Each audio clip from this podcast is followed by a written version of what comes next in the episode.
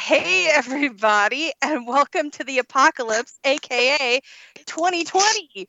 I'm your host, Jessica Dwyer. With me is Barb Reese. If that's not a sign of the apocalypse, I don't know what else you need besides we're probably going to go to war soon. Welcome to Fangirl Radio. oh my God. Yeah, no way to ring into the new year with a new war and new ridiculous Oh shit going on in the world. Bullshit. God damn it. so uh, we were going to try and make this like an actual discussion episode and, and and at this point i think we're we're we're returning to you and just all of our insanity and haphazardness and just you know that's where we're at right now because who knows we might be dead tomorrow welcome Exactly. to, welcome to happy new year dead, Happy New so Year. It's dead. I've had my fill. I, I really fucking have. So yeah, Uh-huh. bring it. yeah so we're just we don't care this episode we're just going to let it hang and Oh. be with it and say what is on our minds and um, i thought what we would do um, is recap the year 2019 talk about some stuff talk about some new things um, i've got my picks for best movies and uh, stuff like best tv shows but also um, this was actually a really good year for mo- movies um, It re- really was. I agree with that. I, Yeah. I was surprised with the offerings, and I enjoyed quite a few of them. Yeah, that's the thing is um now television on the other hand, No, I I'm I'm I'm yeah, TV wasn't so great, but but film really did a good job. Maybe it's because I was really picky this year on what I went to see and gave Mhm. my money to. Um but I'm gonna I'm gonna start with my best movies of 2019 to start this year. Um, and the first, of course, I have to put on this list is Endgame. Uh, I mean, come on, Endgame was is the biggest film ever. Um, Yeah. But but besides that, Endgame shows how you create a mega massive franchise and you plot it, you create it, you sculpt it, you build it, and it was the, the arc of Tony Stark. The Stark arc, I guess you would call it. I guess so. I, I and I was I was one of the ones I was one of the last people on the planet to see it. I waited until it came to Prime to buy. Wow. And after I bought after I watched it, yeah, I it made me cry. That Well, yeah. whole Spider-Man Iron Man interaction, I'm like, okay, fuck you. I'm like, I'm done. I'm like, superheroes aren't supposed to make me cry, but I'm like sitting there bawling like my dog died. And I'm just mm. like, okay. well, the, the thing that I, I've always stepped by this is I didn't cry about Tony because I kind of figured that was what was going to happen there. I didn't cry until Cap showed up, yeah. Yeah. and I saw him. I, I saw him sitting there, and I'm like, "You motherfucker! I, I know. know. what you did. You're gonna be old. You son of a yeah." thing, which I yeah, uh, but as depressing as it was, it was also very enjoyable. So yeah, props to Marvel and props to the Avengers franchise for making a goddamn good movie that I can watch over and over Oh. again and not get tired of. Yeah, and I like um, the things that they snuck in. They also u- utilize this to set up um, the the Disney Plus series, like the Loki series. This is set up from that. Um, but I also really liked, and a lot of people picked up on this, and there was like a really great meme that really made me weepy when I saw it of Thor, and when he gets the hammer back and he realizes he's still worthy Yeah. and even though he's fat and and he's depressed and he feels like he's you know um just a loser the Mhm. depression has taken over and he's he's become even though he's a god he's he's more human than anything that you've ever seen and he gets the the the hammer back and he gets that smile and he realize he's still worthy even if he's you know feels like this about himself and he's he's gained all this weight and everything. And a lot of people that suffer from depression and all of that really really loved that and saw that exactly like, that i mean there's so much in this movie and you're just like wow. Um, and then you when you think about it even after the fact you cry. So it's yeah it's yeah. just a really great movie. And you know martin scorsese your daughter got you good with your christmas gifts. Ha ha ha ha. She wrapped them in marvel in marvel wrapping paper and i thought that was great. Ha. Right. Take that. Um now the other movie and and barb if you have any that you want to slam in here please do. Um Okay. but the one i wanted to bring up for sure that a lot of people seem to have forgotten happened um, was Alita Battle Angel. That movie kicked ass. It was awesome. it. Oh my god, you need to see it because you know what's hilarious about Alita Battle Angel? It's the exact that? same plot of Captain Marvel, only it's good. Oh, okay. Um, Well, that's all I need to hear. it's a and it's the way you should do it, uh, I believe, because Captain Marvel was trying to be so woke that Oh. I just cared uh, not. It was not interesting to me. I know there's all these Brie Larson fans out there like Brie Larson.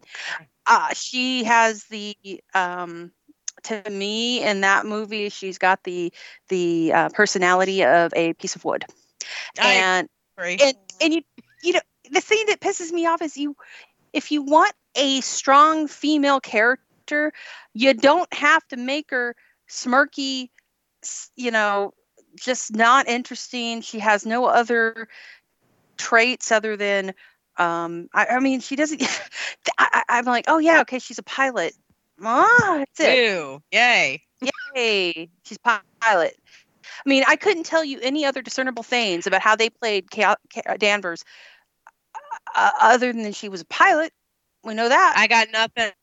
Uh, Yeah, I got nothing. i mean, I I had I had interest in seeing it, but then when once I started wa- watching it, I'm like, why am I watching this? well, it the, didn't hold my attention. I'm like, the fuck. well, the so thing, yeah, I can't I can't add to the conversation because I really don't remember much else about Oh, it. don't remember, no doubt. There was no oh, doubt. Oh. Oh no! But but the thing, Damn it! How could I forget that? I, I, I- the more I watched it, the more I'm like, God, if they'd only hired Katee Sackhoff. See, I'm with you there because katie y- Katee 'cause- Sackhoff is awesome. Yeah, I, I, yeah, I've learned uh, over many years. I've learned to love Katee Sackhoff, and um, Yeah, I u- used to not like her. She used to get on my nerves for some reason. But like you were saying, like over the years, I come to realize that she can make a big sack of shit just like enjoyable. just by her presence being in it. So Well, she's got like that that I don't know, that talent. yeah, the, thing that that rises the stuff up because she's a good person and she like acts like she enjoys doing th- what she does and enjoys people. You know, and like realize that I'm, I'm, I'm sorry, I just can't. I can't. Um, but Alita Battle Angel was an amazing film.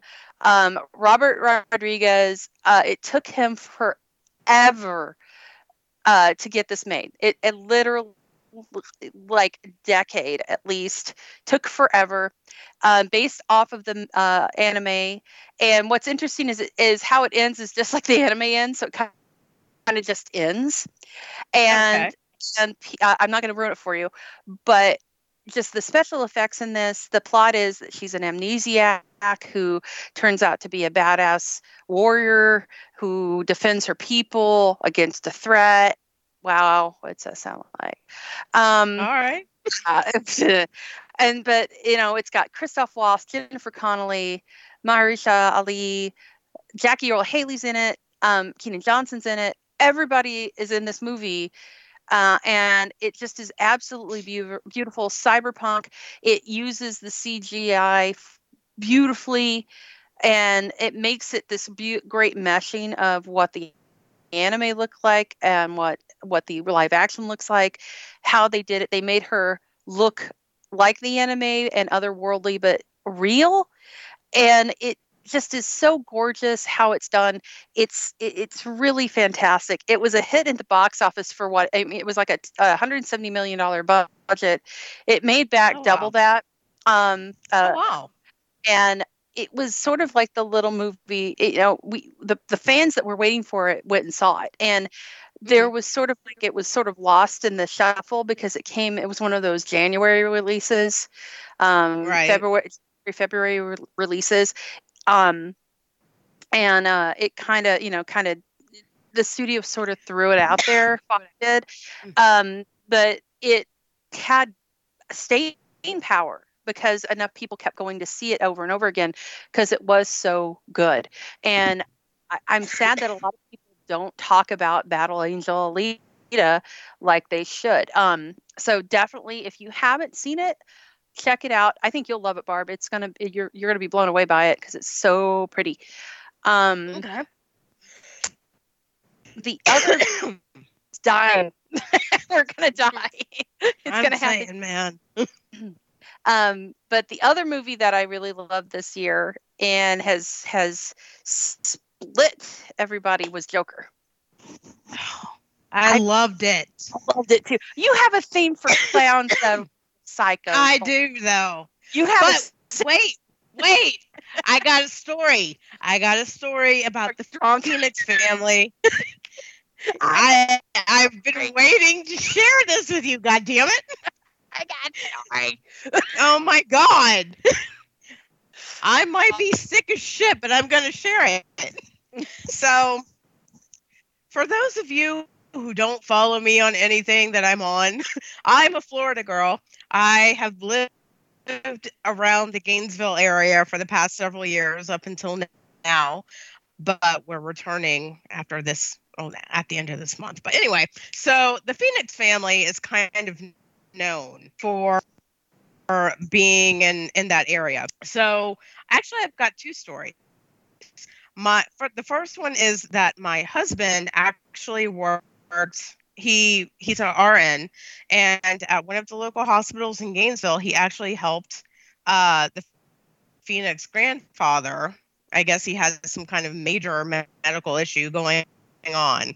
Um, so Joaquin and and Rain and everybody came to the hospital. My husband was kind of freaked out. He's like, "Yeah, the whole family was there." So I'm like, "Oh, you saved Joaquin's grandfather. That's awesome." And then, so that story's over. So the second,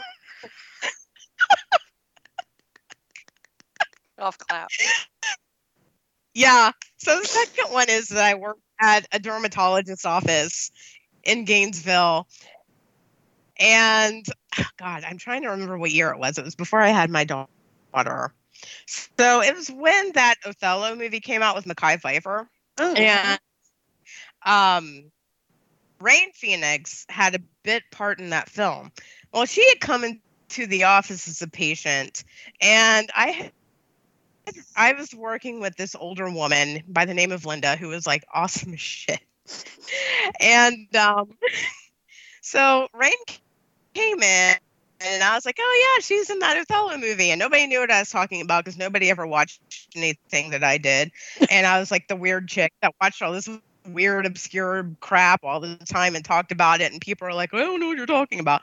So anyway, she comes in, she gets seen by the doctor, and. And I guess she thought she was more famous than she was because she apparently didn't think she had to pay for her visit. And she, yeah, she walked out of the door. And this old lady, Linda, that I worked with, like jumped, jumped up and chased Rain Phoenix out of the front door of the dermatologist's office. that is and it was the greatest thing I ever saw. Yes, that was like the the most amazing thing I ever saw or encountered uh working in that stupid office because it was a horrible place anyway. but yeah, second story done. You're welcome. Oh god, that's amazing. I don't know. We're gonna get sued over those. Uh, they can't get Yep. nothing from us. There's nothing to take.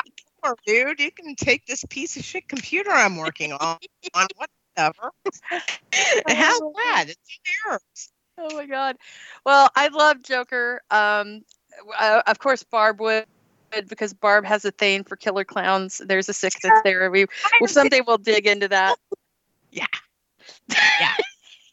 Art the clown back on. This is why so we haven't we haven't had Art the clown back because he'd probably try to gr- crawl through the phone and molest him.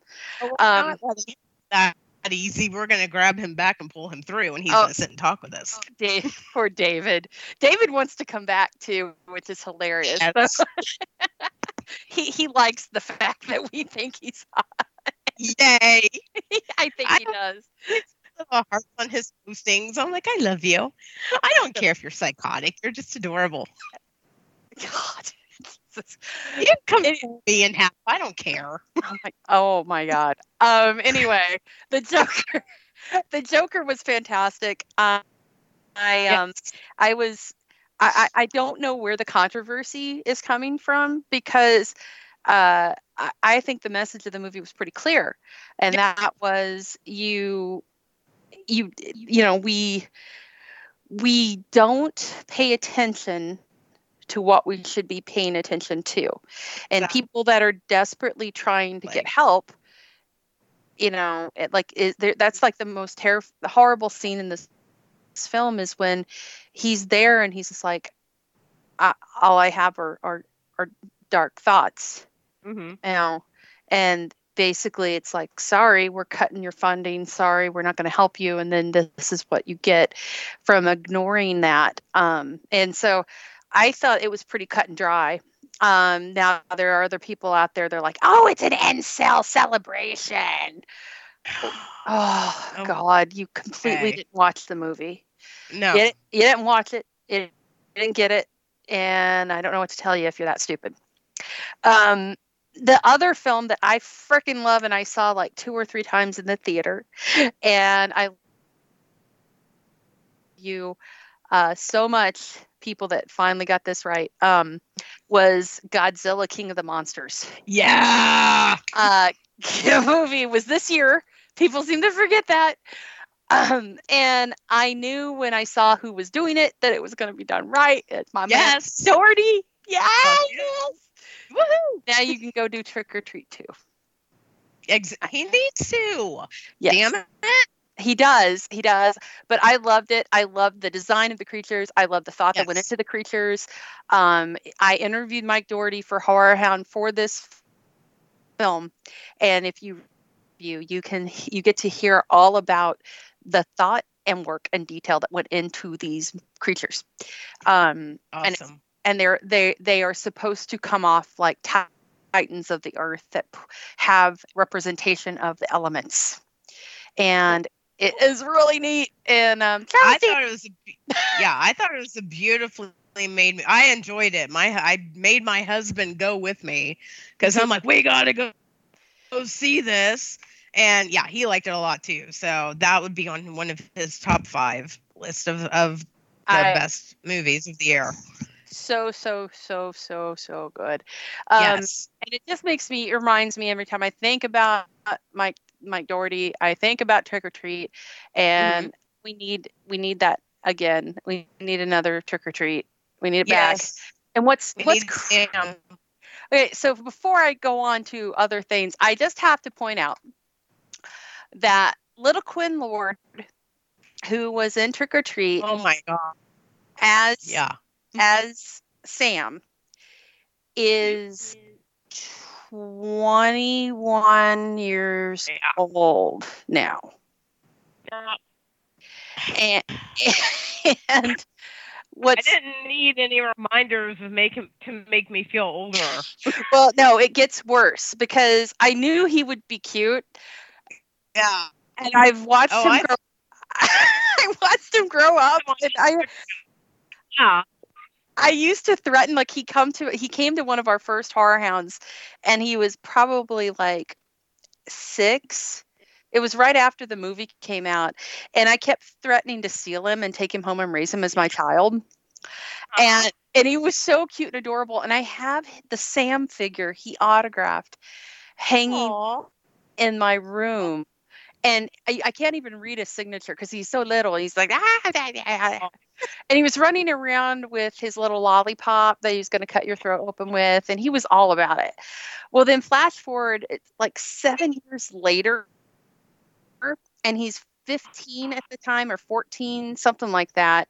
And he's turned into a little mini David Tennant. Yeah. And He's he and, he and his dad are both massive Doctor Who fans. Oh, nice. So we were geeking out about David Tennant. Well, now he's in Man in the High Castle, and he looks like a little David Tennant. And he plays nice. he plays Rufus Sewell's son in Man in the High Castle. That's that's Sam from Trick 'r Treat, Oh, wow. who is 20 years old. He's a gorgeous little boy, and he's old enough to be my son. And uh, it, it is so neat to see him still working. He's turned out great. I could tell he would by the way his dad acted with him and everything. Um, Dad was great. He was great. They're sweethearts, good people. And I feel so goddamn old. I'm like, oh my God, I've been doing this that long that that kid, Oh, my God. five years old, six years old at that show, Yeah. now old enough to drink with me. Oh, my God. It's crazy, isn't it? Mhm. It's- God damn. I'm old and I've been doing this for a long time. Dude, I'm older than you. No, you're so not. shut up. I, I'm, I, how old are you? You don't We're going to have like this old lady conversation now. No, I, how old do you think I am? I, I think you're like, I don't know, 32, 33. You full of shit. No, how old are you, girl? I have no idea. I am For real? turn- I Oh. am turning 45 this year. Bitch, I beat you because I'm 45 now. What the six months? Okay. You beat me by six months. Oh my god. I'm really compared to you. Uh, whatever. Jesus. All right, so I have a question for you. Okay. Have you seen the movie Villains? The, the recent movie Villains that sounds... with. Bill Skarsgård. And it's, I'm I looking. don't know. I'm, looking it up now. Oh no, I haven't. Are you serious? I haven't got. you to need to I've seen the trailer. I've seen the trailer. I just watched it like a few days ago because the trailer kept popping up on my Facebook. And it is available on Amazon Prime. And yeah, you need to invest the funds into in watching. I, I remember this. Dude, I love Jeffrey Donovan. it's it's amazing. Yes. I can't give anything away then, but believe me when I tell you that you need to watch it because I think you'll love it. It's it's pretty goddamn brilliant. I was like Well, clapping got my hands and like, got oh my Bill god. Skarsgård in it too. I mean, God, what do you want? Yeah. Arr. It is It- this is for. Noel. If Noel were here right now, she'd be humping the computer when I said Bill Skarsgård. Just saying, that would be shout out to Noel. She would, she would, yeah. We have a thing about clowns. I don't know what you guys want from us. That's You a know- thing. It's a real thing. I I, It is. I don't know if we need therapy for or what, but yeah, I did. I don't you know. Um, so one of the the movies. Thank you for bringing that up because I I remember seeing the trailer and I'm like, what happened to that flick? Now I know it's on Am- Amazon. I'm gonna have to watch it. Yes.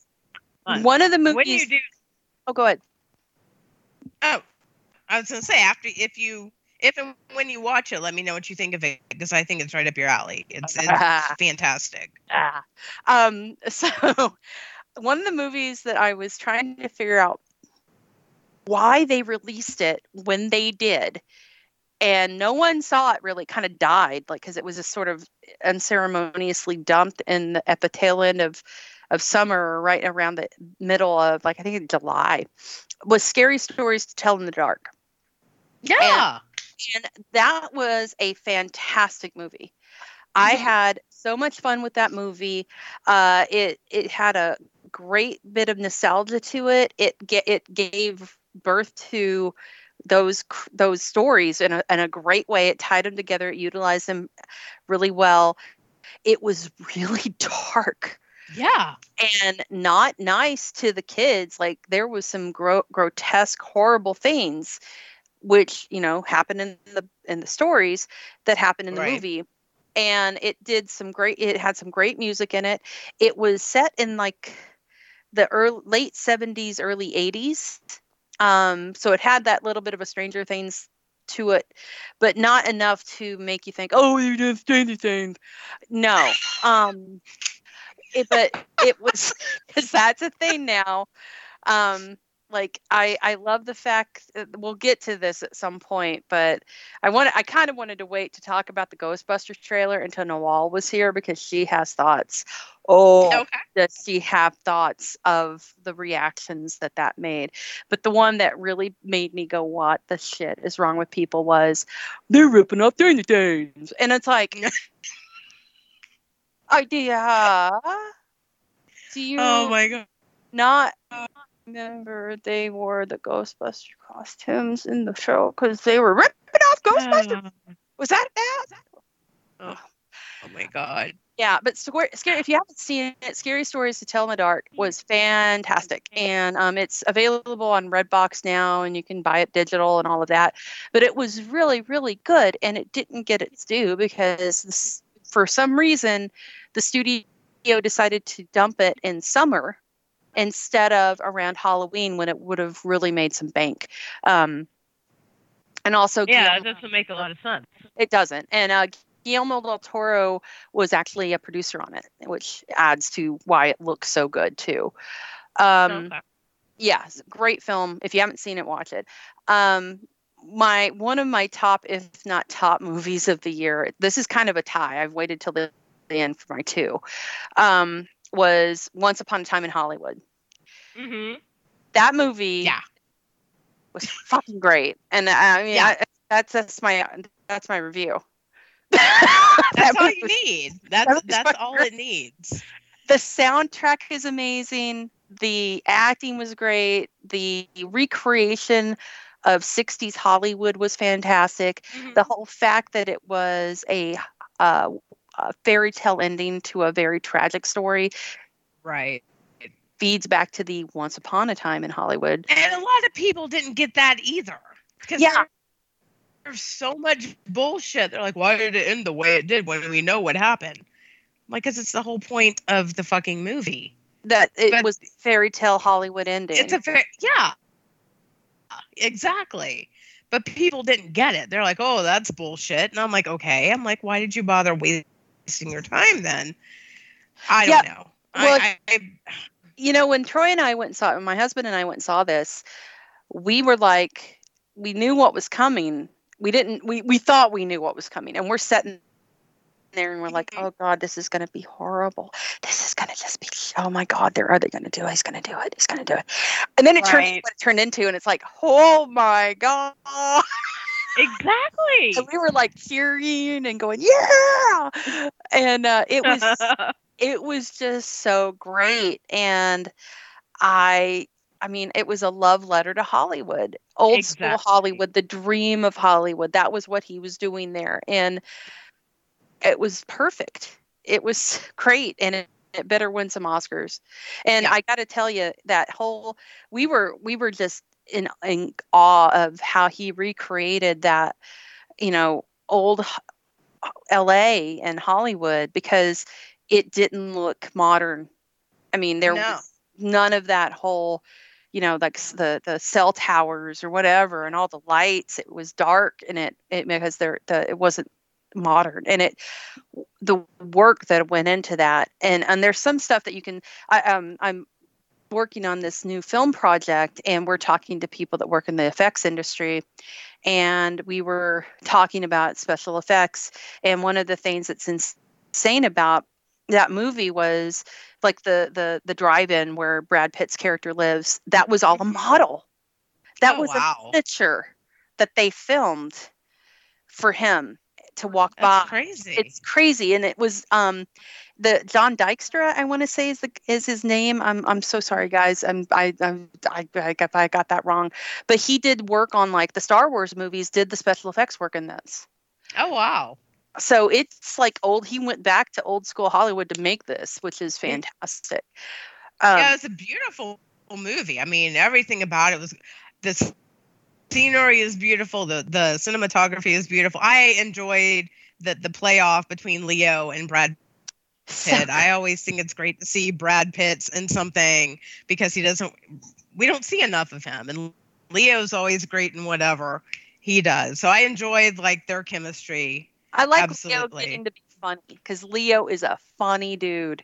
Yeah, and like I mean, Wolf of Wall Street, he is hilarious in that. And and this he gets to be an idiot. Um, exactly. Uh, a- and and Brad Pitt gets to just be Brad Pitt, which I freaking love. Yes. And, yeah, and I I just I thought the interplay with the two of them was so fantastic. It was so funny. Um, but the other movie that I think it, it deserves a lo- lot of praise, and I think it deserves some Oscars or some nods or something, is Doctor Sleep. I have not seen it because it's not playing around here anywhere. I, read by myself the book. I read the book when it came out. Um, so Doctor Sleep is by uh, Mike Flanagan, who uh, we got to. I got to interview him way back when with Oculus. Um, So like seven years ago when he did Oculus, and what was so hilarious about it was um, that he was a massive Doctor Who fan, which you'll see this Yeah. is how everything happens. And in that film, in Oculus, we have not only were we talking about Katee Sackhoff earlier, Mhm. um, but we were also talking about Karen Gillan. Um, Oh. you know, Karen Gillan, who was also in Endgame. See how everything Yeah. comes back together. Yep. Um, so what was hilarious was if you go back and listen to that interview because it was on Fangirl Radio, um, you can hear him talk about Karen saying, "Hey, I want to. Uh, can I meet you for lunch um, to talk about the movie? Blah blah blah." And he's wearing his Doctor Who T-shirt because he's a Who fan. So when she shows up, who does she have with her but Matt Smith? Oh, nice. And so he's sitting there, and Mike Flanagan's like, "I'm sitting there, and they're both on my chest." and I feel, I feel like the biggest dork in the world, and yet I am extravagantly happy. you know, like- nice. but yeah, That, so that's freaking awesome. yeah, so Doctor Sleep. If you go and watch the uh, review I did on Fangirl um, magazine on YouTube, you will see me bawling my eyes out for the entire entire review. And that's after having driven home crying um, after watching the movie, not expecting friggin' Doctor Sleep to affect me how it did. But Mhm. that's the power of Mike Flanagan. Mike Flanagan knows how to utilize horror to deal with a lot of dark shit and Yeah. um, human nature. Well, if people have seen his, other films, especially uh, the one on Netflix, what is it Haunting called? Before I Wake with the little boy. Oh yeah, well, That- uh, uh, the Haunting of Hill House. yeah, yeah. I mean, he makes you feel everything he wants you to feel, even when if you don't want to. You're like, oh, this isn't going, you know, going to affect me in any way. It absolutely does because it just like kind of gets into your head what he's trying to do, and once you figure it out, you're like, damn. Well, yeah, it's like um, with with the Haunting of Hill House, and what's interesting is two actors from that film are in this. And I don't want to. Everybody's kind of gotten this now, but the one that was the big big one for me, and I was like, oh my god! And when you watch it, you'll just go, holy shit! Is um, Henry Thomas is Jack Torrance?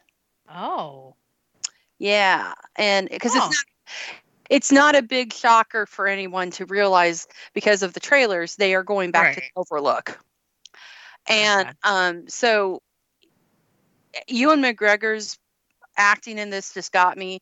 The whole thing about de- dealing with your your father who's died and unresolved issues and just um, the whole thing just the the the what do you see when you die and Right. And uh D- danny's um uh his his gift of helping people cross over Mhm. that whole thing is Mhm. just going to get in your get in your heart and rip it out and it's just beautiful and there's so many just beautiful things in this movie um, the amount of work that they did recreating if you read about it um, the amount of work that mike flanagan and his team did recreating the overlook like they rebuilt uh, stuff to the specs that actually from from um, uh, what's his name oh shit i just blanked on the name who directed the shining sid sid uh, Kubrick. Kubrick, thank you. I'm like Sid, Sydney. No, Kubrick. Kubrick is the name. God, that's good. Um, but uh, when Stanley Kubrick, he wrote, he created these blueprints and things, and they used them to make Oh. the hotel, Wow. and and even down to the carpet because the carpet is important, and um, yeah. it just is freaking amazing. And if you're a fan at all of either, if you love the book, if you love the Shining film, if you love The Shining by Stephen King, what Flanagan did with Doctor Sleep was mixed all of that together and made it to the point that actually Stephen King was happy with this. Oh, and and nice. um which is yeah, which is amazing considering how he hated Kubrick's yeah, he- film. exactly. but this Yeah. is a love letter to all of it. And um, i got to tell you uh, let me I gotta look here because i want to make sure i get her name right. Um, in dr sleep you have um, the hat. You have the, the um, rose the hat. And rebecca ferguson plays her. And she is amazing and i kept thinking where have i seen her before where have i seen her before oh my god she's the chick from mission impossible i wouldn't have Oh, known really? yeah, she's Ilsa in, in Mission Impossible. And I wouldn't have known that. I would have recognized her because of how different she looks in this. The other mm-hmm. thing that is amazing with this movie that I, I thought was just so wonderfully creepy was how they filmed her and her group um, and and how their eyes glowed like vampires like they their eyes glowed this crazy almost Salem's Lot level Oh, of wow.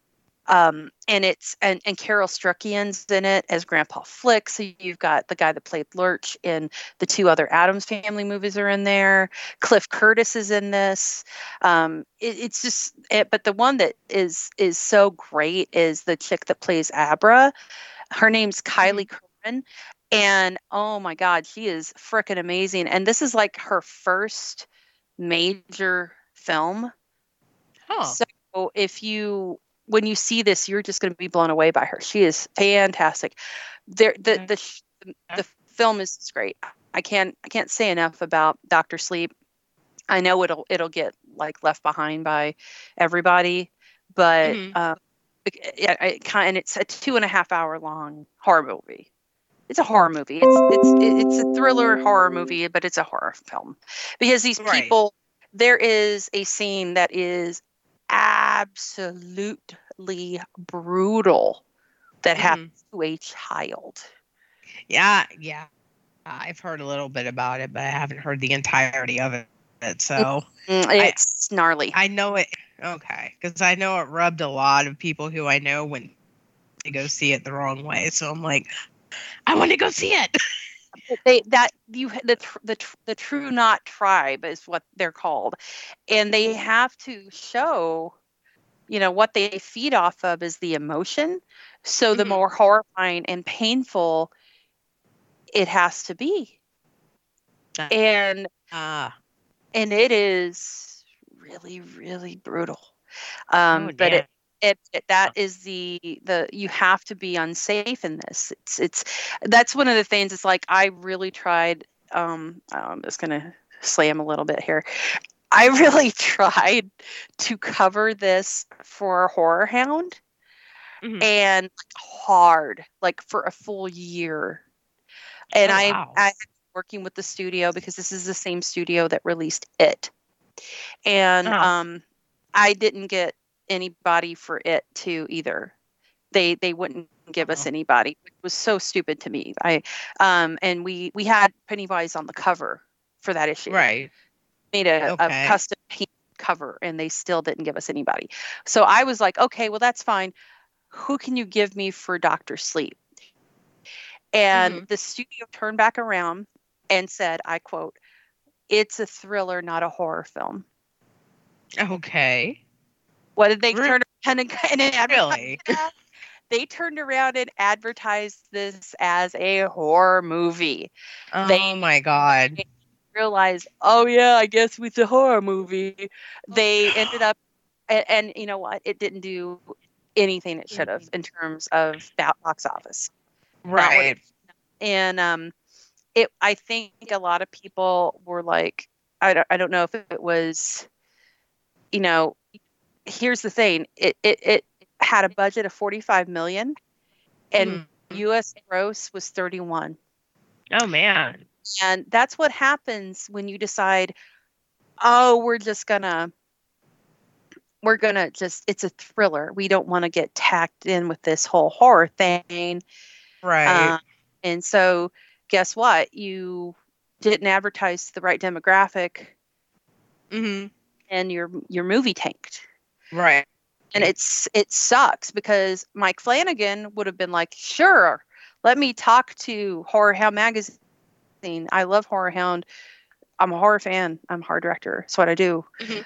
Um, but they didn't even give us the chance, and so it really was a disservice to the movie because you know what? You shouldn't be uh, ashamed of No. the genre because that's what it is. And I, I heard the same thing. The heard, yeah, exactly. And I had heard the same thing from other other people that were like, "Why isn't this movie performing as well as it should?" And everybody blamed, um, you know, the the publicity or and the advertising for it.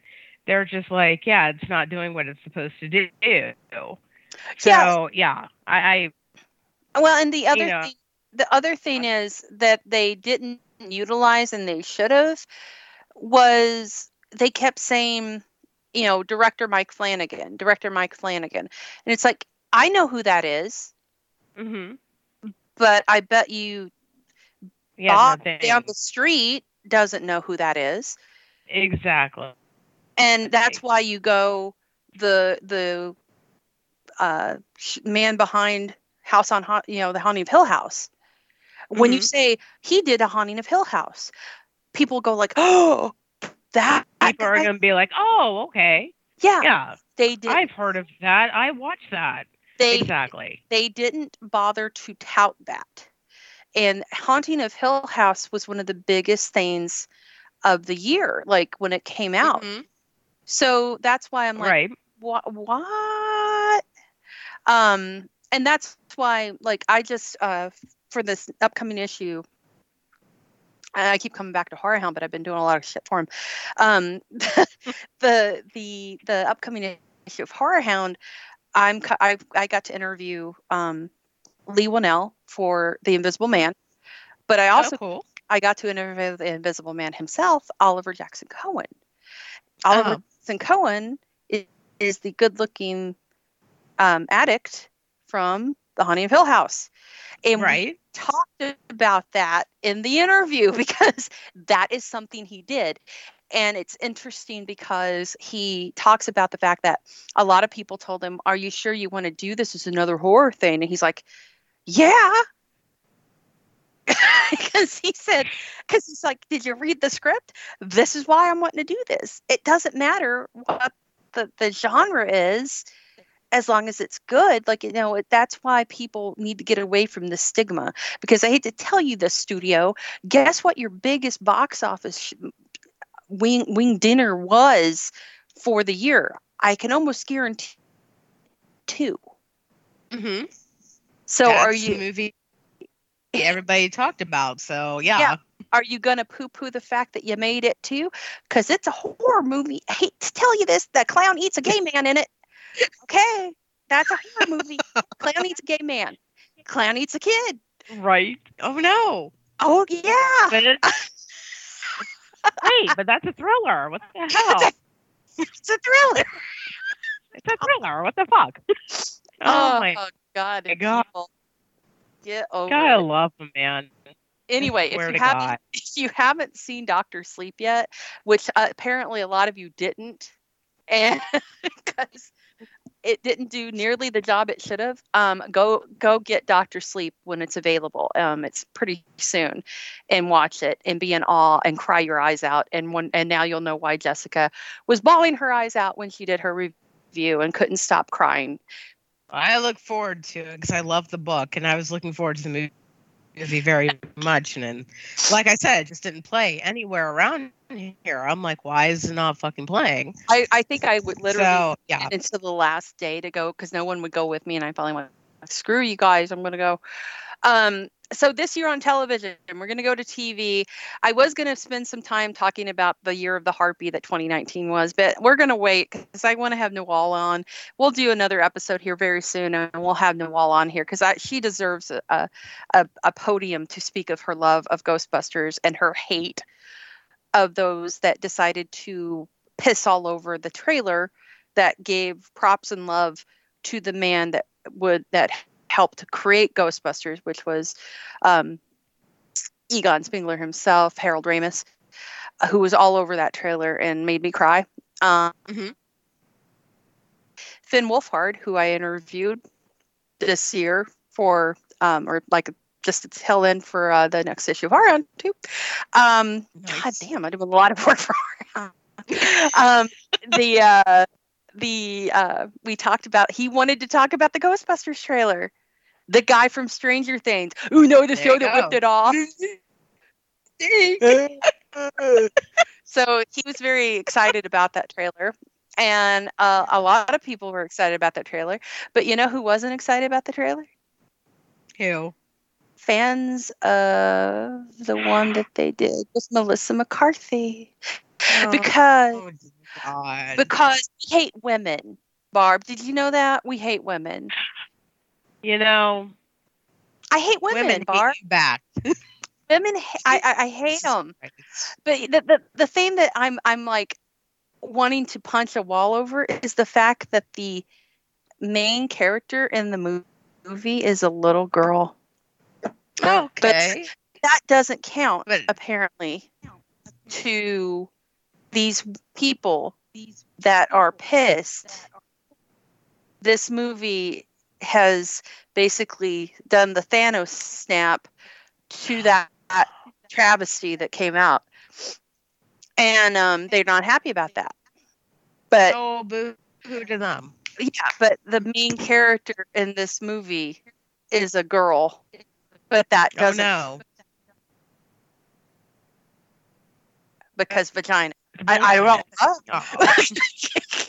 I don't know. Yeah. I'm trying to understand and I don't get it. Um, I don't understand and I'm kind of glad I don't because I, I don't want to. yeah.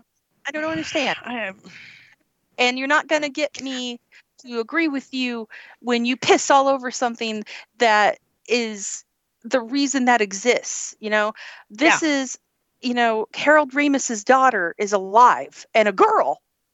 And oh no. she, the fuck. and she how dare she? And and she she keeps her father's legacy alive. And in this in this trailer her dad is all over it. And Mhm. and i'm like where do you guys get off pissing all over this? i don't understand. Because people are stupid. yeah they, it's true. That's you know, it's the easiest conclusion to draw when it comes to things like this. People are just fucking stupid. And they don't want to give things a chance and they want things the way they want it to be. And when they don't get that instant gratification or when they hear a movie that's like, "Oh, oh, I love that movie." And then suddenly they see that there's there have been been changes made to it. They're like, oh no, especially when it comes to the female, you know, gender. For some reason, women can't do as good of a job as men can, and I don't understand that that logic either. But whatever. What do I know? I'm a woman. I know. I, I, you Fuck know, it. I, I don't, I don't, I don't get it. I don't get it. So we're going to talk about TV shows. I we will come back to that subject, and also, by the way, guys, if you are staying tuned, I have an uh, my interview with Daniel isn't real star Miles Robbins, who um, Yay. fantastic. You will recognize him, no doubt, from Halloween and some other um, projects that he was in. He is the son of Tim Robbins and uh, Susan Sarandon, so he comes from Hollywood royalty. He is a fantastic actor, and he's a very smart Yep. cook. Um, and and Daniel isn't real is another film that came out this year. That Brilliant. brilliant movie. Um, I Real- loved it. yeah, it's so so good. And Patrick Schwarzenegger. Oh my god. Yeah. God. I am a dirty old broad. Um, let's just Dude, I'm right there with you. Mm, Yeah. yeah, we are. we are indeed. Um, and and the fantastic again, again, I did some more things for Horror Hound. Um, so uh, we did give a do a giveaway on Horror Hound um, in conjunction with Fangirl Magazine, where you could win two signed posters. They got given away. Um, if you check out fangirlmag.com, I have my interview with Patrick Schwarzenegger, um, as well as my review posted on there. Um, Patrick is very interesting, who and he wants to play another Patrick in a film, and I am all for this. Oh my God, please! Um, if they do an American Psycho remake, which they no doubt will, I or was gonna ask you if it was gonna be Patrick Bateman. yeah, he wants to play Patrick Bateman. oh fuck. okay, I I'm so- sold. I'm in. Where do I sign? I yeah. yeah, Yes. fantastic Patrick Bateman. I would be okay with uh, like a sequel of some sort or the early days because he does look so young, even though I think Yeah. he's eh, he, is he 30? He's almost 30. Um, but yeah, so I would love to see the early days of Patrick Bateman starring Patrick Schwarzenegger. I'm good with that. That would Um, be cool. Yeah. yeah. So stay tuned. We will have that interview with Miles Robbins here very shortly. Really quickly, I just wanted to talk about TV. Um, we're not going to give Game of Thrones any more time. No. It happened. Done. It's done. Go away. Yes, please. I have to ask this question. I don't know if Barb has watched this. I am trying to figure out the appeal, other than um, Andrew Scott, who doesn't show up until the second season. I am trying to figure out the appeal of, of Fleabag. I can't watch it. I th- think I attempted to watch it and I couldn't get into it. So I I- gave up on it. I made it one episode and she's talking about how she did anal and is her ass really big? Is her ass is my ass big? Is my I ass big? And I'm like, is this supposed to be funny? I'm not laughing. This is yeah. I don't care about your asshole or the size of it Yeah. and your miserable fucking family. I'm like, what is, what is this? Okay, and everyone's like, no, you just got to get to the second season. That's when Andrew Scott shows up as the hot prince. No. Like, I watched the first episode, and the only reason to watch it was Andrew Scott. I'm like, I, I can see you in Sherlock. I don't have to watch you with this. You- You're, you're good enough in Sherlock. Exactly. so yeah, I, uh, I'm not, I'm not, I, I don't get it. And uh, what's even more worse, what's even more fucked up here is that Fleabag got on Obama's pi picks of television for the year, and there's a scene where she masturbates to him doing a speech in it. Oh. Okay. So is that why? Well, now. you getting funky there, little Bama. Bama, Yeah. Oh You my god. Oh my god. Yeah, I don't I I'm sorry. Uh, and there's a ton of people out there that love it. It's won all these awards. She she was the robot that that had sex with Lando. Um and that that's her as the the robot that Lando has a thing with in in in Solo. I I don't understand. I'm I'm good with not being a fan of that. Me too. I there's Ah. so much else to watch. So yeah, Yeah. I'm good with not, I'm good. not watching it. the- show that I really, really wanted to like this year, and I'm still struggling, and I'm trying. I'm I'm actually forcing myself to watch it is Prodigal Son. I haven't watched it. I've given it a try. I mean, the thing that's killing me here is Michael Sheen playing a psychopath. His son's played by Tom Payne. It's got you know Lou Diamond Phillips in it. It's a procedural crime thing. I sh- this should be my porn. You know, and then Right. on top of that, I've heard they're bringing Sean Pertwee on for the next season, and I'm like, are you? If, why are you making me watch it? Oh. you son of a bitch! I and I'm like, I can't. It's so. I, it's so they've just taken bits of things and mushed them together and It's- Oh. erratically edited and quickly done that I just I can't get into it and I I don't like I don't like how it's done like it's so it's so predictable it's dumbed down Mhm. and like Oh. which it's trying to be Sherlock, but Sherlock is intelligently written and witty and isn't a dead giveaway at the beginning. And and and this is like, okay, well, this is the only guy left. It has to be him.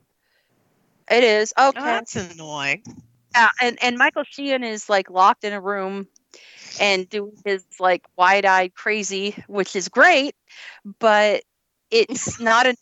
Like I can I have a show with him where he's led around in chains and solving crimes, you know? Oh, That would be great. Right. Yay, bondage. Yeah. You know, it's There you go. I would watch that. Uh, but Prodigal Son, it, it's it should be tailor made for someone like me, because this is it. Like, oh, it's Mhm. this, this is it. Okay, well, it's hit all the boxes, but it doesn't grab me, and that's something that's insane. That that, that, Yeah. that I look at it this like, how am I not eh, happy to watch this every day? Right. So I'm trying really hard, Prodigal Son, and you're bringing in Sean Pertwee. Is he going to be the Moriarty to Tom Payne Sherlock? Is that where we're going with this? Is he going to be like some? I, I'm guessing he's probably going to be Michael Sheen's nemesis. oh Which- no. That would be hot. I'm I'm okay. Okay, maybe you. Uh, yeah. But if that is the case, and you still can't make me watch this, They need to put in more bondage then if that doesn't work. Or s- because if you've got if for some if, if God is deemed fit to gift me with Sean Pertwee as the bad guy, Yeah. nemesis to Michael Sheen's already bad guy, psychopath. You know? Ah, you need like yeah. There- Uh, there needs to be like a rubber man suit coming into play somewhere. because that's the Something. I don't know. Barb needs her thing there too. She needs her her crazy rubber suit geek suit. oh, oh. Speaking of Rubberman, did, did you you happen to catch the, the latest uh, season of American Horror Story? Did you I- I watch any of it? I held off because I was going to just watch it in one fell swoop. I, it personally, I didn't care for it like the first couple of episodes in, but it grows on you, and I think that it's it's a really good season. I think it might be almost as awesome as Murder House. Ooh. So if you start to watch it, yeah, because um, oh god, the guy that plays Richard uh, Ramirez, I can't think of his name, Zach Villa. Um, he's phenomenal, He's- and yeah, yeah, he he's he's just oh, he's watchable. So for me, it, you know, the, like, like I said, the first few episodes, I'm like, eh, because it's kind of hokey but it's supposed to be because it's, it's like a an homage to like the 80s slasher genre. And um it like it, it gets better as it goes. You just have to kind of deal with like the hokiness and stuff. But towards the end it gets like really really good. So Well- i would recommend watching that. So I have to comment on two things. One, I'm well, actually three things. One, The Mandalorian. I'm not even going to bother talking about it. Just watch it. That's that's all you need. Everybody's been talking about it. Just watch The Mandalorian. It, it needs to be done.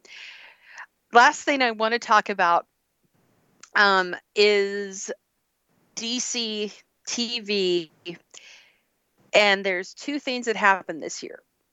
Batwoman happened. Why? God, I don't know. It's it's so bad. It's so bad. Um yeah. Did you know she's gay? I know. No, I didn't. I had no idea. Did, did you did you know? Did they tell? hey, did you know. hey, hey did, did Wait, you know? Wait, Did wait, you know did you know she's gay? wait. She's a lesbian? What? Did- you mean what she did like? you know? and and you think we're being mean to people. I know you think you're like you think why those stupid bitches. No. no. We're we're not being mean. That's No. literally plot of the what the entire is. series. I gave this show like 5 episodes and literally the only character trait that they have given Kate which is a travesty because she's a fucking great character in the comics, is she's a lesbian. And that is Oh, it. That is the only defining trait they have given her. And what's even funnier is they've made her a paragon in what I was going to talk about next, which is Crisis on Infinite Earths. Um, now, Crisis on Oh, Infinite no. Earths is DC's you know, the only thing DC has been really good at is television, other than Mhm. that. Um, Yeah. But Oh. yeah, but Crisis on Infinite Earths is their version of, of the Avengers. They're they're Endgame, and um, it really is because a bunch of these shows, like this, is like the last season of Arrow, which was sort of their their um, their starting point for all the DC TV series. And when that hit big, that's how you got the Flash and you got all these others. Um, Right. but Crisis on Infinite Earths is really fucking cool, other than the fact that they're really rushing some of these plot points within the show. Um, Now, granted, I kind of tried to catch up on everything. I'd watch Batwoman, um, No. but, but yeah, but in within the show, you can tell they're they're rushing, which is something DC's known for. Even Yeah. with it being like a six or five or six episode arc on all these series, they're really rushing what's happening within it, and that's not good. Um, um, that sucks. And part of that is because these are, are shows on a network television uh, network, network, network, network that has commercial breaks. And Mhm. so within these episodes, you're only getting about 30 minutes of show yeah. when they when they because this is their big you know golden ball event they're going to just sell the shit out of the advertising space so you got another one of those walking dead scenarios here um by the way walking dead's still on I had no idea because I've not watched it. walking dead's still on and it's going yeah they think that's gonna keep rolling right along Oh, Um, did they get get renewed until like for another two seasons or one have- season, season ten or they're gonna have god Oh, knows how many God. seasons three feature films with rick grimes a new series I don't get it. new series with little kids because that's what you No. want. Oh yeah. Not Negan the show. I'd watch Negan the series. Give I would totally watch Negan the series. series. Just give him his own show. God damn it. Um. But anyway, back to Crisis on Infinite Earths. The what they're doing. We're sorry, we're getting real bad. What they're doing on Crisis on Infinite Earths is fantastic in so many ways. Bad in a couple. Uh, Kate Kane is being emo and and gay. That's her. That's that's her character. That's all they've given her. All right. That's all they've given her. I, I really, I just, I don't understand why you would do that and why you wouldn't create, you know, like that. Those comics are are fucking great comics, Mhm. and they've just, I don't know, I don't know why they. That's, no one's watching it that I know of. I mean, I'm and not. yeah, people aren't Yeah. liking it, and and yeah. So anyway, enough about that. But Crisis on Infinite Earths, you, there are so many Easter eggs and neat things that they've worked into this. The big spoiler, of course, everybody already knew was um, Tom uh, Tom um, ba, ba, ba, ba, Ellis shows up as Lucifer in the show. No. You got Lucifer. You had Burt Ward as Robin. You had Robert Wuhl show up as um, oh God, uh, what's his name in Batman? Shoot, ah, now I have to look it up. Anyway, I, I'm not gonna I'm not gonna sleep if I That don't. guy. Yeah, no, his he's the writer in Batman, and it's. Our, uh, Ali, no, Alexander Knox. Knox. He's Knox. That's right. So he shows up as Knox. So you have that Batman universe with uh, that w- where you had um, Michael Keaton as Batman was represented. You had Burt Ward as Oh, Robin okay. represented. You had Birds of Prey show back up, which was amazing. That was really neat. Then you had um, freaking Kevin Conroy as Batman in the Oh. flesh, and he was Oh, he was the um, Kingdom Come Batman in the suit where he'd been broken. Like he'd been through so many fights that he had like this robotic suit that he had to wear. Oh, And it was amazing. Yeah, it was amazing. There's all these little Easter eggs within it. And it's total fan service. But the thing to me that just, I actually teared up was when Brandon Routh came back as Superman Oh yeah. and I'm watching him, and they sneak in the Christopher Reeve music, Oh. and and I'm just. Right. I just lost my shit. I'm like, oh my god, there he is. This is Superman. He's alive. He's here. Aw. And I'm like, oh, he's he's gray haired. He's still around. and I'm just like, and I'm like, oh my god, it's my Superman, and and and um, everybody's like, you know what? We've we've we've turned around on this, and we were like, we don't give a shit what you have to do. Make a five episode limited series with Brandon Routh as Superman. There you go. That's what we I want. would, yeah, I would think Cut that would be all that's needed. cut that woman's season in half. Dude, they just put a sign in like in the background of everything, just like Batwoman's a lesbian, and don't even they don't even eat her. It's, it's, It's just like every scene. That's fine. Did you know Bat- Batwoman's gay? like you, That's on like a telephone. you could you could sneak, you could sneak it into like the background. It'd be a nice little game for everybody to play. Like, where's the Batwoman's gay? You're watching commercials will come on. Hey kids, you know Batwoman's a lesbian? you do now. oh my god! I know we're, we're horrible people, but really, we're not making up the whole plot of the show. That's it. There's no, proof that we watched it. yeah. I, I put myself through that for you. That's all there is to it. And and I watched the L word word for like a ton of it. It was great. And you know what? They they have that, that show is all about being gay, and yet It did cram it down your throat. it didn't harp about It wasn't like, hey, are you a lesbian? I'm a lesbian. Is she a lesbian? She might be one. Let's go see. Hey, we're all lesbians. Hey. oh my god it's Yo, true. It's, it's not love, it's lesbian. Let's see how many times we can squeeze it in an episode. Oh my god. not even joking that's it, it, that's, that's the thing it's it's like oh, god guys write something god They do. They how many times they write the word lesbian in in an episode.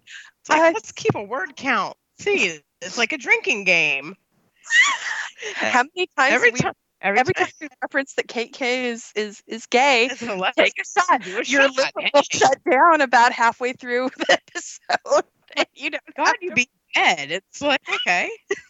god Holy shit. anyway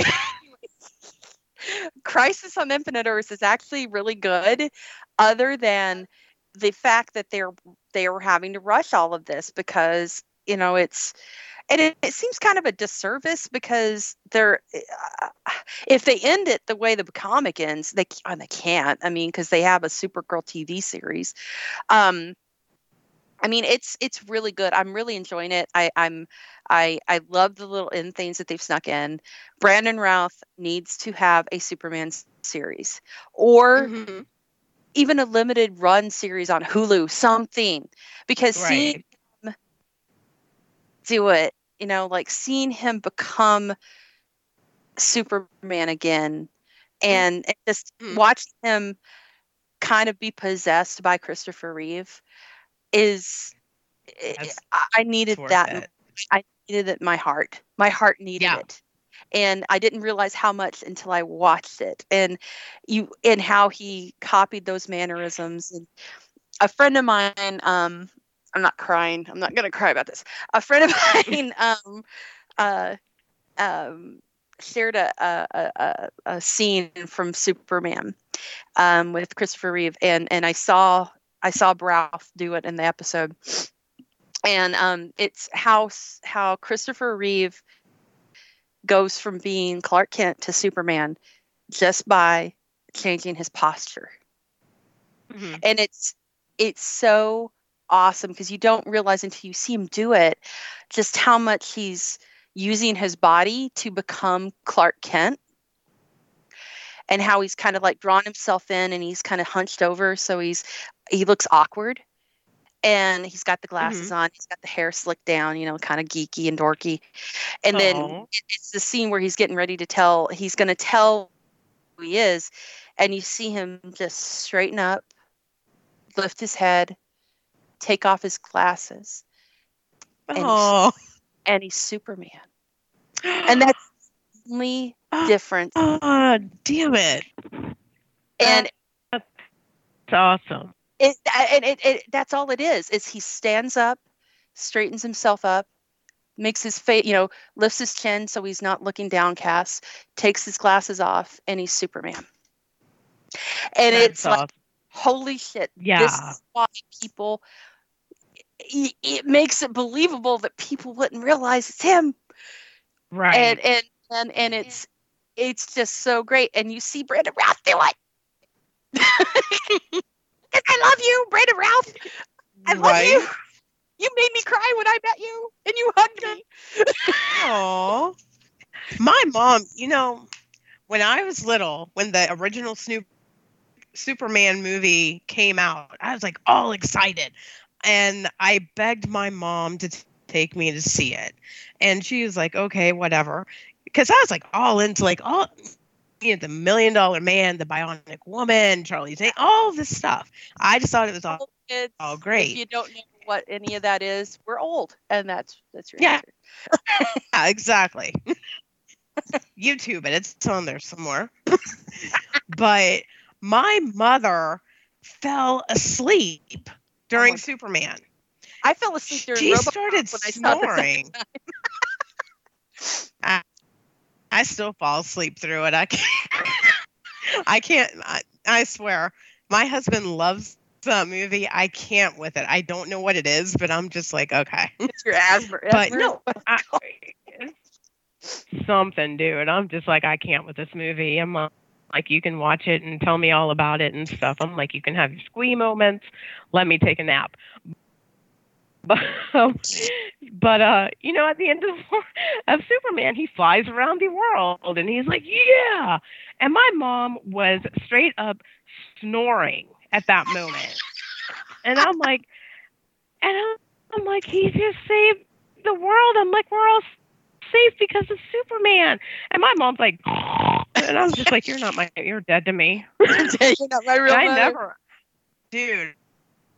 I never let her live that down. I'm like, you fucking fell asleep asleep when Superman was flying around the earth, showing that you were safe, and she's just like, whatever. So yeah, that's why I don't get along with my mom to this day. Superman broke up your relationship with your mother. Superman fucked us up.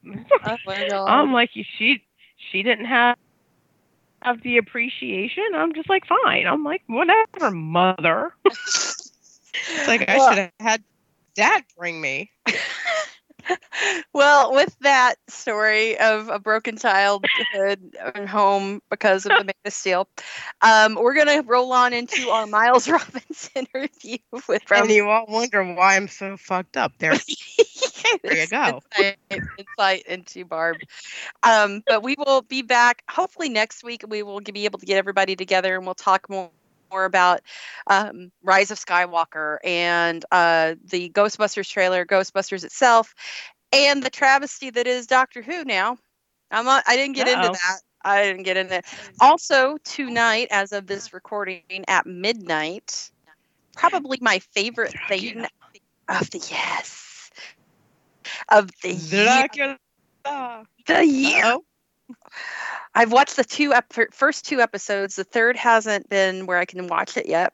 But Dracula from the BBC is Yee. is going to be on Netflix. And I will just say this about Dracula: it goes where The Walking Dead has never gone. Yay. Yeah. So I'll- there's not going to be Dracula walking and finding random groups after he destroys one. and it's just like, huh, I don't know what to do now. Let's go see if there's anybody else. And they find another group It- and shit happens. And Dracula's like, yeah, fuck you people too. It's so good, and there's so many nods to original Hammer films. There's a Doctor Nice. Who, there's a Doctor Who that everybody freaked out about, but it's a big surprise. Mark Gatiss and Steven Moffat created it. I am in the hopes that we get some sort of Sherlock nod. And here's something that you would never thought you'd hear Jessica say after all the things she said about turning male parts into women parts uh, in shows. Uh-oh. I really dig their Van Helsing, and she's a girl. Oh, okay. Yeah, I really Might like it. I really like the Van Helsing, um, and she's a girl. Um, and but the thing I like about this Dracula, they didn't young it up. okay, cool. Yeah, Cool. uh, I really, really, yeah, I Kleiss, Kleiss, I, I can never say his name right. I know I'm just destroying it. Um, his name's Klaus Kleiss Bang, and he is from Denmark. He is six foot four, Oh, it- and he's 52 Damn. years old. Uh, and he Oh, okay. and he looks like the offspring of Christopher Lee and Bela Lugosi, and that's all I could ask. Oh. Oh. and he can do the Christopher Lee face where he's got the red eyes because the contact lenses in this are complete ripoffs of the Hammer Dracula red eye lenses. He's got teeth that look like they're from a shark and they're all cool and he's got long he's got these cl- almost claw fingernails he's dapper he's acerbic he's smart he's brutal and he's hot Well, I am down. I will watch that after we end this because it should be on now. Yeah, it should be where you are. Yeah, I think it's. I think it's after midnight. Ah. Be there. Um, but he's funny. He's just merciless. He he's just great. And for part of the first episode, from a lot of it, he's naked. yay. I was, I was gonna ask He gets because naked. you know I have to. Yeah, Right naked. on. Um, Well, the, I'm not sleeping tonight. Then I have something to watch. but the the other. Yeah you'll you'll enjoy this. And uh they want the other thing that i really like like i said is um i really enjoy uh the the van helsing and sh her name is dolly wells. Dolly wells plays her and um she actually is a little a little older than the two of us. She was born in 1971 so she's not a young thing either. She's like 49 um Okay. And it's got like uh, Joanna Scanlan's in it. Um, you've got a lot of people that are, came over from uh, the the Sherlock realm. Um, Mark Gatiss Mhm. is in this, of course, because he had to be. He would definitely have to be in an episode. Um, Sacha Dhawan is in it. He came over from Doctor Who. Jonathan Aris, he is from um, uh, Sherlock, the Sherlock world. So it's got a lot of great, um, you know, recognizable people in there and just some of the stuff they Mhm. do and the the look of it is fantastic i just absolutely love it Um, it's everything I wanted. I still wanted a Peter Capaldi as Van Helsing, but I'm gonna That get him. nice. I'm I'm getting him in a freaking DC movie in Suicide Squad, and he's still in it apparently because he's still working on it. So, arr, and he's got There you go. He Mr. Freeze, or I'll kill someone. Sorry. Sorry, I didn't mean to go Satan. Um, but yeah, so Dracula is fantastic. Um, but speaking of vampires, because Miles Robbins is coming up, um, Miles' mommy played in The Hunger, um, which is one of the greatest vampire movies ever made. Yes. He's Dave Boy.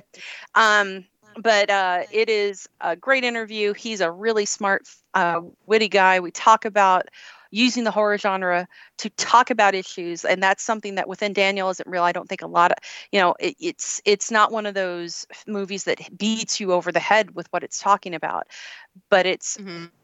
really great and i really Yeah. really um i really enjoyed it so definitely check out daniel isn't real um also upcoming um just as a heads up i will be um talking to the man behind and i've got i want to make sure i get his name right because this is a big deal that we're getting him um let's see the color i gotta put in the name of it i'm gonna tell you what it is the color Uh-oh. of space. Oh. The color Oh. out of space. Um, I will be talking. Oh. Yeah, Oh. yeah. You get to watch it too. I'm gonna. I'm gonna. know what that is. I share with you, Barb. You get to watch it Yay. and talk about it. Uh, Yay. but I, God, I will be talking with director Richard Stanley. Richard Nice. Stanley Nice. is is the real deal, kids. If you've seen the Island of Dr. Moreau and Hardware and Dust Devil, and if you've watched the the uh, the film about the making of Island of Dr. Moreau and how he got shit over um, by that Yeah. and the filmmakers. Um, it's called Lost Soul: The Doomed Journey of Richard Stanley's Island of Dr. Moreau, and the things that would have been if that had happened. Um, watch that movie. You get to see why this guy is so amazing and why I'm stupid excited to see The Color Out of Space, which we'll be watching. more- Watch it. Uh, Yay. so we get to I'm watch excited now. Ah, it's so good. It looks so pretty. Um, but it's that kind of psychedelic horror that um, you see in Daniel Isn't Real. And kind of the reason for that is Mr. Elijah Wood. Yay. Elijah Wood, God love you, Elijah Wood. You're doing the Lord's work um, with your films that Spectre Vision are making. And um, he's the reason we got Daniel Isn't Real. He's the reason we got um, The Greasy Strangler. He's the reason we got A Girl Walk home, Walked Home Alone.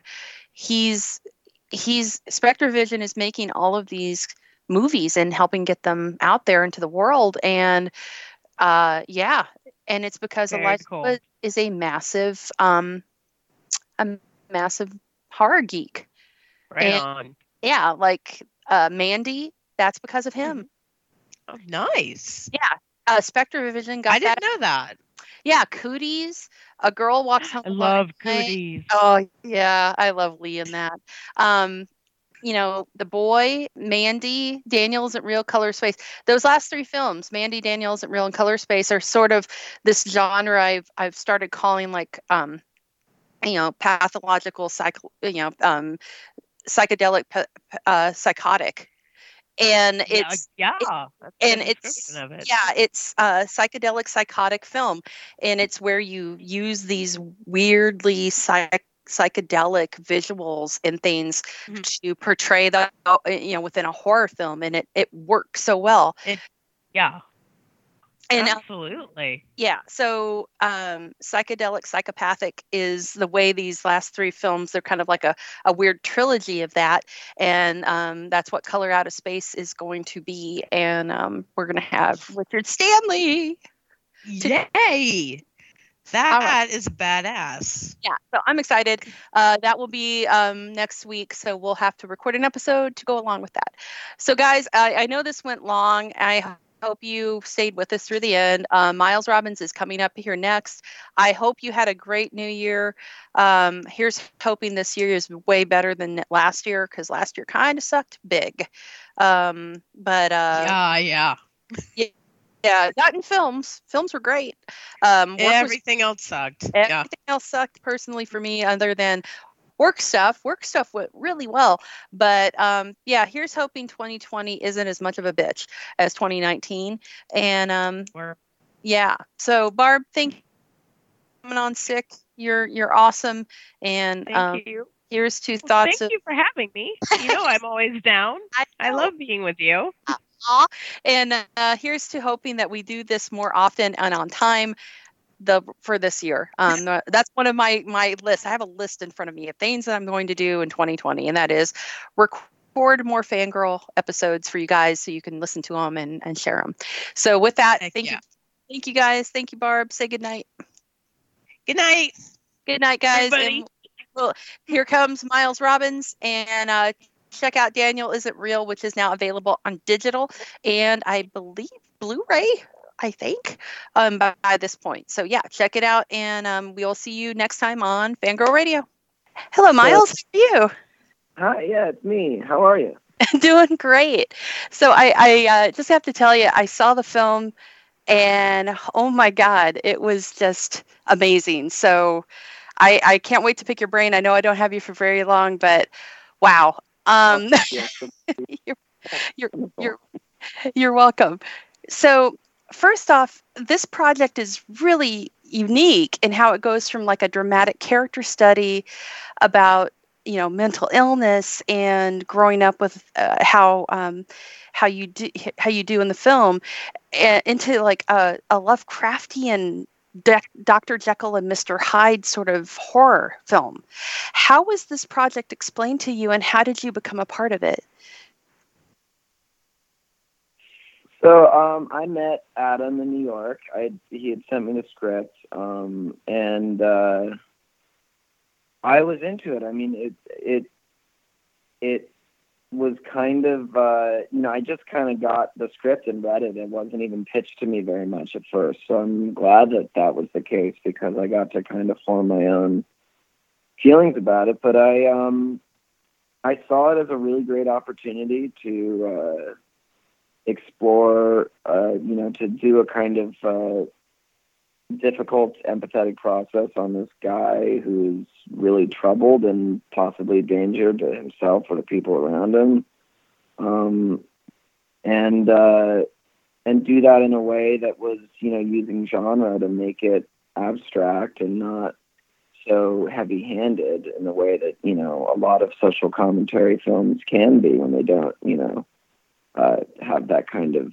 uh, tact or whatever. I, I think that there's something really great about genre that you can use this abstraction to talk about very, you know, relevant social issues. And so I was happy to, you know, give this kind of empathetic voice to this vulnerable kid and and uh, and you know make this movie. Well, and that kind of apparently it worked out. Yeah, it did. I mean, it it was it was so good, and just I I uh, I was just amazed by you know how you and Patrick.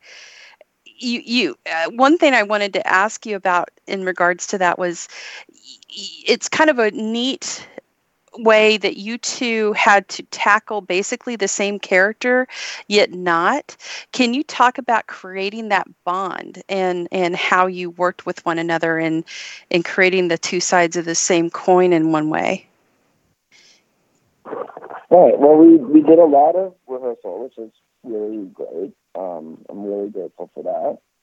And uh, and we, you know, there's something really great about the fact that we are, you know, friends in a lot of ways, but also very antithetical. And you know, he we kind of antagonize each other, and there's uh, something really great about how different we are. Um, in you know in in playing two parts of the same guy that um, we kind of are. I found us to bounce off of each other in this way that um, kind of allowed for us to each uh, have our own space that was never quite shared, but in that way it created a fuller picture. I guess um, you, know, like there's two sides of of this character, and uh, they are related to each other, but they don't always need to be in the same place at the same time. And there's something really wonderful about that. Um, and I uh, I really enjoyed working with him and and being able to um, have uh, very different uh, feelings about certain scenes or certain you know things and uh, allow that to uh, teach me new things about the situations and about the character. Um, and uh, yeah, and and he was he's a sweetheart, so it was really nice to be able to work with him. So you had touched on this previously, but I I, I was really um, amazed by it was the you know this movie deals with some really disturbing subject matter when it comes to young people and mental health and um, you know in the landscape of today's like basically daily violence where do you see this story fitting in and how how do you want people to kind of like in, ingest it and take it in in a way to talk about finding acceptance and and you know a, a way to, to combat this kind of thing is to find people to listen that will actually listen? Yeah well i mean i think that empathy is the most important quality that any of us can ever have in times like this or in any other kind of time I think that being able to do difficult empathy is especially important. You know, the empathy for the villain, the empathy for the person who has found themselves in a situation that makes them feel like they need to do something that is horrible. Um, everybody in the world thinks that they're doing the right thing. No one does something thinking that they're doing wrong. Everyone, you know, behaves the way that they behave because they've been driven to that point of thinking that that's the right way to behave. And so when it comes to you know the uh, uh, the amount of violence that we're seeing in the world, especially from young men, I do think it would be wonderful if we found a way to understand how those situations come about. You know, it's it's clearly not all happening in a vacuum individually. It's not each individual with one piece of you know there something misfires in them and they decide to no. I think that there's you know systemic cultural issues that lead uh, young men to think that they need to, in order to be a man, uh, become violent and uh, take what they deserve or whatever. You know, like it, it's it, it's a horrible thing. But in doing this, you know, I, I researched a lot of these. Um, I mean, I saw Daniel metaphorically. I mean, you can. I think it's abstraction. You can see him however, however you want. But I, I personally connected him most to the idea of a toxic masculine uh, cultural voice kind of in this guy's head telling him to behave a certain way with women to uh, in order to be a man to be valuable in order you know to treat uh, a, a woman as a someone someone to be accomplished something to be accomplished you know there's a lot of language that daniel uses that's this kind of predatory. Yeah, maybe not necessarily with the intention of some horror but it is a predatory language and and and this kind of attitude you know it's what kind of uh, in my research i i read a lot of incel message boards red pill stuff the um i i watched the fucking horrifying elliot rodger manifesto shit you know it, it, it's it, it's a really dark world that a lot of these boys are living in but it's not you know it's it's it's a it's a culture. It's a it's a large issue that's systemic that has this roots in you know a history of uh, what we have taught uh, boys about manhood. And uh, you know in order to fix that i think it is a great first step to find um, empathy for that story um, and and figuring out you know what the kind of roots of that are and uh, I think that hope my hope is with this movie that you know you can see this guy who is vulnerable. He's a really vulnerable young boy trying to figure out what it means to be a man and how to how to grow up, how to you know talk to women, discover his sexuality, etc. And you know, unfortunately, he relies on vo- this voice that is ultimately very toxic and and evil. But um, hopefully, through this, you know, abstraction of his story, there's uh, uh, something that can uh, be moving about the tragedy that really is there um, in a lot of uh, young men's lives. That is a great answer. Well, um, Miles, I think I'm about to lose you here. Um, I only have one more question for you, and this one's kind of a fun one since we've been kind of dwelling in the darker aspects of this. Um, yeah, you know, it's a dark movie. it is a dark movie, but it's actually kind of beautiful too. Because the ending, I just I thought was really beautiful. Um, yeah you you i, I am not going to spoil it for anybody but it, it was really beautiful. Um, but you've done a couple of horror projects now and you've done definitely some science fiction as well. Do you have a genre that you like to be uh, the most part you know like you enjoy being a part of the most? Do you have a preference or do you like them all equally? I mean i uh I think it depends. I, you know, I, I just like uh, making things, and uh, when I can be a part of a movie that I believe in, I'm super happy to be a part of it. Um, I do think that with genre, uh, with genre films, you have a great opportunity to talk about social issues in a context that doesn't, uh, you know, beat the message over the head of the audience. I think you can use abstraction to kind of allow the audience to come to their own conclusions and perhaps there's something Machiavellian in that, but I think that by using abstraction, we ultimately tell a lot of the most moving stories. Um, and, you know, I, I also like things to be funny. I like making jokes, doing goofs and gags. Uh, you know, that's a lot of fun. I would hope that we all have a chance to laugh uh, often. And, you know, I, I was I was happy when I was seeing Daniel Isn't Real in a theater for the first time that some of you know I, I I try to make people laugh a couple times, and it worked, and people were laughing occasionally, you know. And I think that having a little brevity is always important. So, you know, I wouldn't say that it would be necessary to only make a comedy or only make a horror film that's just brutal. You know, I'd I'd hope that we can kind of uh, allow the genres to swirl like some uh, massive uh, CGI abyss at the beginning of. Uh, actually, it wasn't CGI. I realized it's not CGI. Actually, I shouldn't say that. was, was that uh, real? That was a real mixture thing that they did. Yeah, no, I actually I remember this. So I first I first thought it was CGI um, because I was like, how? I mean, how else? But apparently it was practical, and they did it in like this big um, I mean, I am not the person to ask about this, but apparently they did it in like a big vat of like uh, in LA somewhere they like poured a bunch of different kinds of liquids in and made a whole kind of swirly thing. That is cool. Did that practically. That's amazing. Uh, well, Miles, thank you so so much. This was fantastic. Oh, thank you so much.